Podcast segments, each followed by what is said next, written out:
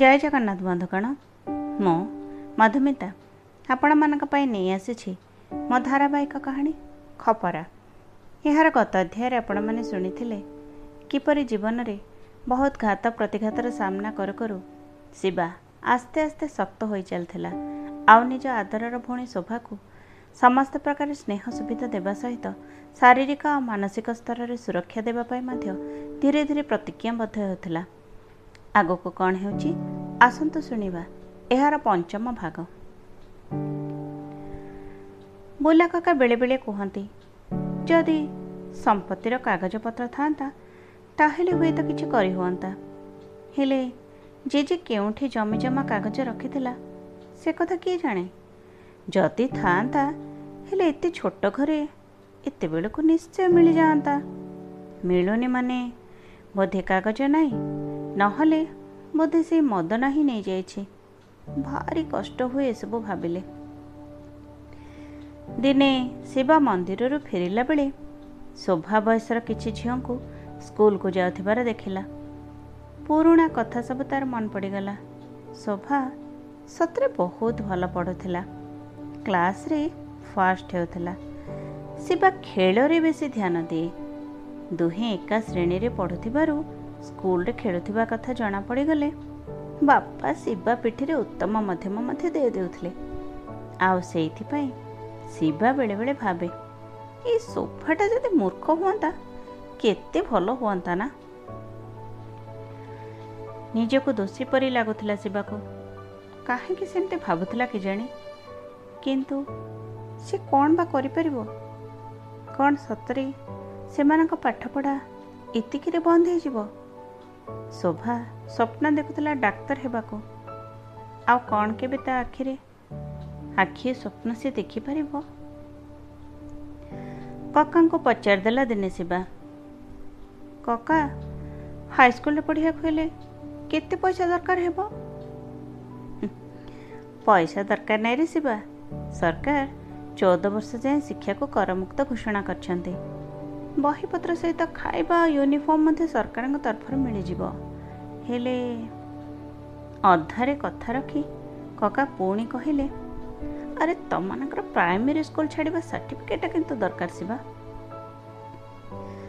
ଶିବା ମନେ ପକେଇଲା।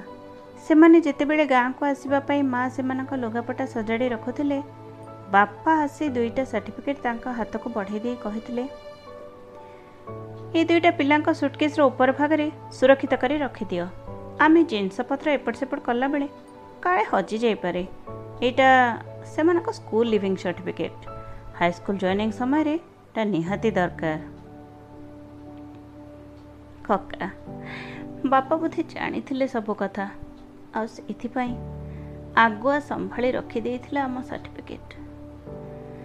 ବାଷ୍ପରୁଦ୍ଧ ହୋଇ କହିଲା ଶିବା ଆରେ ତାହେଲେ ଆଉ ଅସୁବିଧା ନାହିଁ। ମୁଁ ତମ ଦୁଇ ଜଣଙ୍କ ଆଡ଼ମିସନ୍ ବିଷୟ କଥା ହେବି ହେଲା? କହିଲେ ବୁଲା କକା। ମୋ ନାଇଁ କକା ମୋ ନାଇଁ ବ୍ୟସ୍ତ ହୋଇ କହିଲା ଶିବା। ଏଇ ଶୋଭାଟାକୁ ପଢ଼ାନ୍ତେ। ଏମିତିରେ ସିଏ ବହୁତ ଭଲ ଷ୍ଟୁଡେଣ୍ଟ ଥିଲା। ତମେ ଟିକେ ସେଇ କଥା ହିଁ ଦେଖ। ତା ପିଠି ଥାପୁଡ଼େଇ ଦେଇ ବୁଲା କକା କହିଲେ ମୁଁ କାଲି କଥା ହେବି ଶିବା। ଆଡ଼ମିସନ୍ ହେଇପାରିବ କି ନାହିଁ ସେ କଥା ପଚାରିବା। ଶିବା ବହୁତ ଖୁସି ହୋଇଗଲା। ଯାହା ହେଉ ଏଥର ଶୋଭା ମୁହଁରେ ସେ ନିଶ୍ଚୟ ହସ ଦେଖିପାରିବ। ଆଉ ସେ ଏମିତି ଭାବିଲା ବେଳେ ଘର ସଫା କରୁ କରୁ ଶୋଭାର ହାତ ବାଜି ସେ ପୁରୁଣା ଘଣ୍ଟାଟା ହଠାତ୍ ତଳେ ପଡ଼ିଗଲା। ବ୍ୟସ୍ତ ହୋଇ ତଳୁ ଉଠିଲା ବେଳେ ସେଇ ଘଣ୍ଟା ପଛରେ ସେ କିଛି କାଗଜ ଦେଖିବାକୁ ପାଇଲା। ସେତେବେଳକୁ ଶିବା ଆଉ ବୁଲା କାକା ମଧ୍ୟ ଶବ୍ଦ ଶୁଣି ଆସି ପହଞ୍ଚିଗଲେ। ଦେଖିଲା ବେଳକୁ ଘଣ୍ଟା ପଛପଟେ ଜମି ଆଉ ତୋଟାର କାଗଜ ସବୁ ଥିଲା। ଆଉ ତା ସହିତ ଦଶ ହଜାର ଟଙ୍କା ମଧ୍ୟ। ସତରେ ଜୀବନଟା ପତର ତଳେ ନହେଲେ ପଥର ତଳେ। ଏଇଥିପାଇଁ ହିଁ ବୋଧେ କୁହନ୍ତି? ଏସବୁ ଦେଖି ସମସ୍ତେ ଜେଜି ଆଡ଼କୁ ଚାହିଁଲେ। ସିଏ ସେଇଥିପାଇଁ ତାହେଲେ ଘଣ୍ଟା ଆଡ଼କୁ ସବୁବେଳେ ଚାହିଁ ଇସାରା ଦେଉଥିଲା? ହଠାତ୍ ଜେଜିର ଆଖି ଉଜ୍ଜଳ ଦେଖାଗଲା। ଆଉ ତା ଓଠକଣାରେ ଚେନାଏ ହସ ମଧ୍ୟ ଦିଶିଲା। କିନ୍ତୁ ବୁଢ଼ୀ ଆଉ ଆଖି ପଲକ ପକେଇଲା ନାହିଁ। ସେମିତି ଖୁସିରେ ଚାହେଁ ଚାହେଁ ସିଏ ମଧ୍ୟ ପିଲା ଦୁହିଁଙ୍କୁ ଛାଡ଼ି ସବୁଦିନ ପାଇଁ ଚାଲିଗଲା। ହେଲେ ଏଥର ସେତେ ଭୟ ଆଉ ଲାଗିଲାନି। ମୃତ୍ୟୁକୁ ଏତେ ପାଖରୁ ଦେଖି ସାରିଛନ୍ତି ଏ ଛୋଟ ବୟସରୁ ସେମାନେ। ଜେଜେ ବହୁତ କଷ୍ଟ ପାଉଥିଲା। ସେ ଭଲ ହୋଇଯାଇଥିଲେ। ପିଲାମାନେ କେତେ ଖୁସି ହୁଅନ୍ତେ ସତରେ। ତା ବିନା ଶୋଭା ବହୁତ ଏକୁଟିଆ ହୋଇଯାଇଥିଲା। ସେ ଶୋଇ ରହୁଥିଲେ ମଧ୍ୟ ଘରେ ଜଣେ ଗୁରୁଜନଙ୍କର ଉପସ୍ଥିତି ତାକୁ ଭାରି ଦମ୍ଭ ଦେଉଥିଲା। ଜେଜେର ଶ୍ରାଦ୍ଧକର୍ମ ସରିଲା ପରେ ଶିବା ସ୍କୁଲ ଯିବା କଥା କହିଲା ଶୋଭା ଆଗରେ। କାହିଁକି? ତୁ କ'ଣ ପାଇଁ ପାଠ ପଢ଼ିବୁନି ଶିବା? ପଚାରିଲା ଶୋଭା। ମୋତେ ବି ରୋଜଗାର କରିବାକୁ ହେବ ବଞ୍ଚିବା ପାଇଁ। ଆଉ ପାଠ କେମିତି ପଢ଼ିବି? ଏହି ସତ କଥାଟା ନ କହି ଶିବା କହିଲା ଥରେ ପାଠ ଛାଡ଼ିଲା ପରେ ମୁଁ ଏବେ ଆରାମରେ ଅଛି। ଆଉ ସେ ପାଠ କଥା ମୋତେ କହନା। ତୁ ସତରେ ଠକଟାରେ ଶିବା କହିଲା ଶୋଭା। ଆଉ ଟିକେ ହସିଦେଲା। ଏତେ ଦିନ ପରେ ତା ହସ ଦେଖି ଶିବା ମଧ୍ୟ ସନ୍ତୋଷର ସହିତ ହସିଦେଲା। ଟିକେ ଡେରିରେ ହେଲେ ମଧ୍ୟ ଶୋଭା ହାଇସ୍କୁଲରେ ପଢ଼ା ଆରମ୍ଭ କଲା। ଅବଶ୍ୟ ଏକ ପ୍ରବେଶିକା ପରୀକ୍ଷା ଦେବାକୁ ହେଲା ତାକୁ। କିନ୍ତୁ ସିଏ ସେଥିରେ ଉତ୍ତୀର୍ଣ୍ଣ ହୋଇ ନିଜକୁ ପ୍ରମାଣ କରିପାରିଥିଲା। ଜେଜେ ସମ୍ଭାଳି ରଖିଥିବା ପଇସାରୁ କିଛି ନେଇ ଶିବା ପ୍ରଥମେ ଘର ପାଇଁ ଏକ ଗ୍ୟାସ୍ ସିଲିଣ୍ଡର ବ୍ୟବସ୍ଥା କରିବାକୁ କହିଲା। ଆଉ ଶୋଭା କିଛି ନୂଆ କପଡ଼ା କିଣି ତା ପାଇଁ ଆଉ ତା ଭାଇ ପାଇଁ ନୂଆ ଡ୍ରେସ୍ କେତୋଟି ସିଲେଇ କଲା। ଜୀବନ ଆଉ ଥରେ ନୂଆ ସ୍ପନ୍ଦନ ପାଇ ଯେମିତି ପୁଣି ଥରେ ବଞ୍ଚି ଉଠିଲା। ହୋଟେଲରେ ଶିବା ଅନେକ ସମୟରେ ରଘୁଦାଙ୍କୁ ଦେଖେ। ସେ ଅଞ୍ଚଳରେ ତାଙ୍କର ଅନେକ ଖାତିର ଥିଲା। ଗାଁରେ ଯାହା ସମସ୍ୟା ହେଲେ ମଧ୍ୟ ସିଏ ତାର ସମାଧାନ କରନ୍ତି। ଟିକେ ସାହସ ଧରି ଶିବା ତାଙ୍କୁ ଜେଜିର ତୋଟା ଆଉ ଜମି ବିଷୟ କହି କାଗଜପତ୍ର ସବୁ ଦେଖେଇଲା। ରଘୁଦା ନିଜ ଅଭୟ ହାତ ଶିବା ମୁଣ୍ଡ ଉପରେ ରଖିଲେ। ସିଏ ବି ଦେଖନ୍ତି ନା ପିଲାଟା କେମିତି କାମିକା ଆଉ ସଚୋଟ ତା ଛଡ଼ା ପାଠ ପଢ଼ିବାକୁ ପସନ୍ଦ ନ କଲେ ମଧ୍ୟ ଶିବାର ବ୍ୟବହାରିକ ଜ୍ଞାନ ଆଉ ଶୀଘ୍ର ନିଖୁଣ ହିସାବ କରିବା ଗୁଣଟା ସମସ୍ତଙ୍କୁ ପ୍ରଭାବିତ କରୁଥିଲା। ତେଣୁ ସିଏ ତାକୁ ତାଙ୍କ ନିଜ ହୋଟେଲ ହିସାବ ସମ୍ଭାଳିବା କାମରେ ଲଗେଇଲେ। ତାକୁ ସାଙ୍ଗରେ ନେଇ ରଘୁଦା ସେହି ଜମି ହଡ଼ପକାରୀମାନଙ୍କ ପାଖକୁ ଯାଇ ସେମାନଙ୍କୁ ସେଠାରୁ ବାହାର କଲେ। ଆଉ ଶିବା ପୁଣି ଥରେ ନିଜ ପୂର୍ବପୁରୁଷଙ୍କର ସବୁ ସମ୍ପତ୍ତିକୁ ଫେରି ପାଇଲା। ହାଇସ୍କୁଲ ସେହି ସ୍ଥାନରୁ ପ୍ରାୟ ପାଞ୍ଚ କିଲୋମିଟର ଦୂରରେ ଥିଲା। ପ୍ରତିଦିନ ଯିବା ଆସିବା ସମୟରେ ଶିବା ଭଉଣୀ ସହିତ ଯାଉଥିଲା। କେମିତି ସେ ତାକୁ ଏକୁଟିଆ ଛାଡ଼ିପାରିବ? ଜେଜିର ଘର ସେମାନଙ୍କର ସାହାରା ଥିଲା। ସ୍କୁଲ ପାଖାପାଖି ଘରଟିଏ ଭଡ଼ା ନେଇ ରହିବାକୁ ରଘୁଦା ପ୍ରସ୍ତାବ ଦେଇଥିଲେ। ହେଲେ ଶୋଭା ମନା କରିଦେଇଥିଲା। ଜେଜି ଯୋଗୁଁ ଆଜି ସେମାନେ ଦୁନିଆରେ ବଞ୍ଚି ରହିପାରିଛନ୍ତି। ତାର ଶେଷ ସନ୍ତକ ଛଡ଼ା ଏତେ ବଡ଼ ଦୁନିଆରେ ତାଙ୍କର ଆଉ କ'ଣ ବା ଅଛି? ଯେତେ କଷ୍ଟ ହେଲେ ମଧ୍ୟ ନିଜ ବାପାଙ୍କର ସ୍ମୃତି ଭର୍ତ୍ତି ହୋଇଥିବା ଏଇ ଘର ଆଉ ଏଇ ଗାଁ ସେମାନେ କେବେ ଛାଡ଼ିବେନି। ସମୟ ତା ବାଟରେ ଆଗେଇ ଚାଲିଥିଲା। ସକାଳୁ ଶୋଭା ଘର କାମ ଆଉ ରୋଷେଇ ସାରି ସ୍କୁଲକୁ ଭାଇ ସହିତ ଯାଉଥିଲା। ସ୍କୁଲରେ ମଧ୍ୟାହ୍ନ ଭୋଜନ ମିଳେ। ବେଳେବେଳେ ଗୋଟିଏ ସିଝା ଅଣ୍ଡା ଭାଇ ପାଇଁ ସେ ଲୁଚେଇ ଆଣିଦେଉଥିଲା ଠିକ୍ ସେହିପରି ଶିବା ଭଉଣୀକୁ ସ୍କୁଲରେ ଛାଡ଼ି ରଘୁଦାଙ୍କ ହୋଟେଲରେ କାମ କରିବା ସହିତ ତାଙ୍କ ମସଲା ବ୍ୟବସାୟର ହିସାବ ମଧ୍ୟ ଅଳ୍ପେ ବହୁତ କରିଦେଉଥିଲା।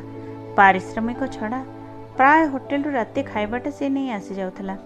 ରାତିରେ ପାଠପଢ଼ା ସହିତ ନିଜ ସିଲେଇ କାମ କରୁଥିଲା ଶୋଭା। ଆଉ ଶିବା ହିସାବରେ ଲାଗିଯାଉଥିଲା। ଭାଗ ଚାଷୀ କେତେ ବସ୍ତା ଚାଉଳ ଦେଲେ କେତେ ଫସଲ ହାଟକୁ ଗଲା ଆଉ କେତେ ଆମ୍ବ ବିକ୍ରି ହେଲା।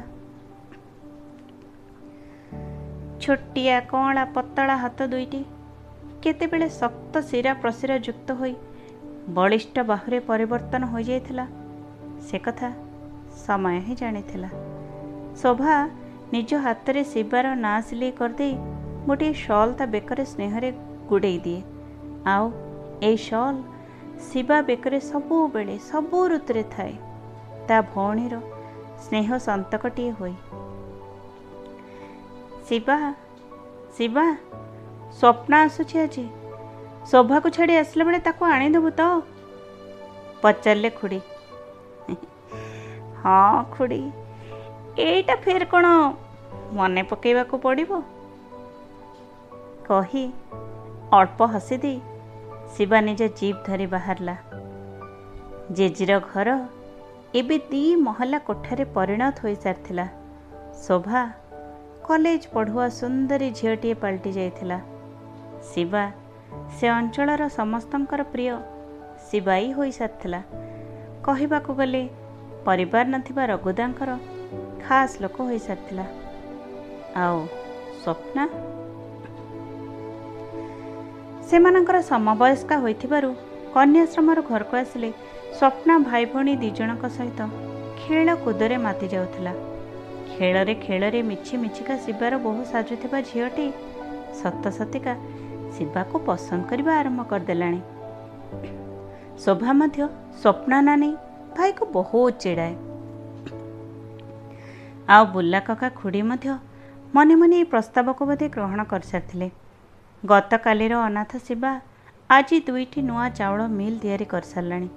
ଜମିରୁ ଆସୁଥିବା ଧାନରୁ ଚାଉଳ ପ୍ରସ୍ତୁତ କରି ବଜାରରେ ବିକ୍ରି କରିବା ସହିତ ଆମ୍ବ ତୋଟାରେ ଅନ୍ୟାନ୍ୟ ଶସ୍ୟ ମଧ୍ୟ ଉତ୍ପାଦନ କରି ଜଣେ ଧନିକ ଯୁବକ ହୋଇ ନିଜକୁ ନିଜେ ଠିଆ କରାଇ ପାରିଲାଣି।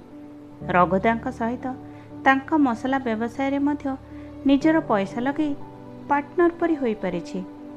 ସେ ଅନେକ ସମୟରେ ନିଜ ମସଲା ସବୁ ଅନ୍ୟ ରାଜ୍ୟକୁ ରପ୍ତାନି କରନ୍ତି। ଶିବା ତାଙ୍କର ସବୁ ହିସାବ କିତାବ ଦେଖାଶୁଣା କରେ।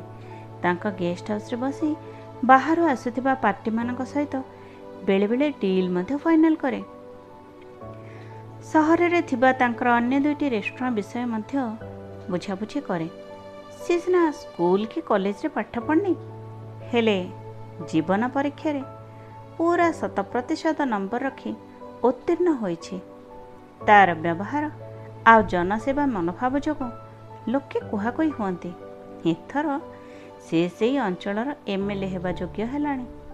ଆଉ ଏପରି ଏକ ଯୋଗ୍ୟ ଜ୍ୱାଇଁ ସେମାନେ ଆଉ କେଉଁଠି ପାଇବେ ଯେ? ଶିବା ସହିତ ତା ଜିପ୍ରେ ବସି ଆସିଲା ବେଳେ ସ୍ୱପ୍ନା ଲାଜେଇ ଯାଉଥିଲା। ଶିବାର ସବୁ ଗୁଣ ବହୁତ ଭଲ ଆଉ ସବୁଠୁ ବହୁତ ଭଲ ଲାଗେ ତାର ଏଇ ଲାଜୁଆ ହସ। ଖାସ୍ ସେଇଥିପାଇଁ ସେ ସହର ଛାଡ଼ି ଗାଁ ପାଖ କଲେଜରେ ଶୋଭା ସହିତ ପଢ଼ିବ ବୋଲି ପଳେଇ ଆସିଛି ବୋଧେ। କାହାଣୀ ଆଗକୁ କି ମୋଡ଼ ଦେଇ ଗତି କରୁଛି ତାହା ଜାଣିବା ପାଇଁ ଶୁଣନ୍ତୁ ଏହାର ପରବର୍ତ୍ତୀ ଭାଗ। ଧନ୍ୟବାଦ। ଜୟ ଜଗନ୍ନାଥ।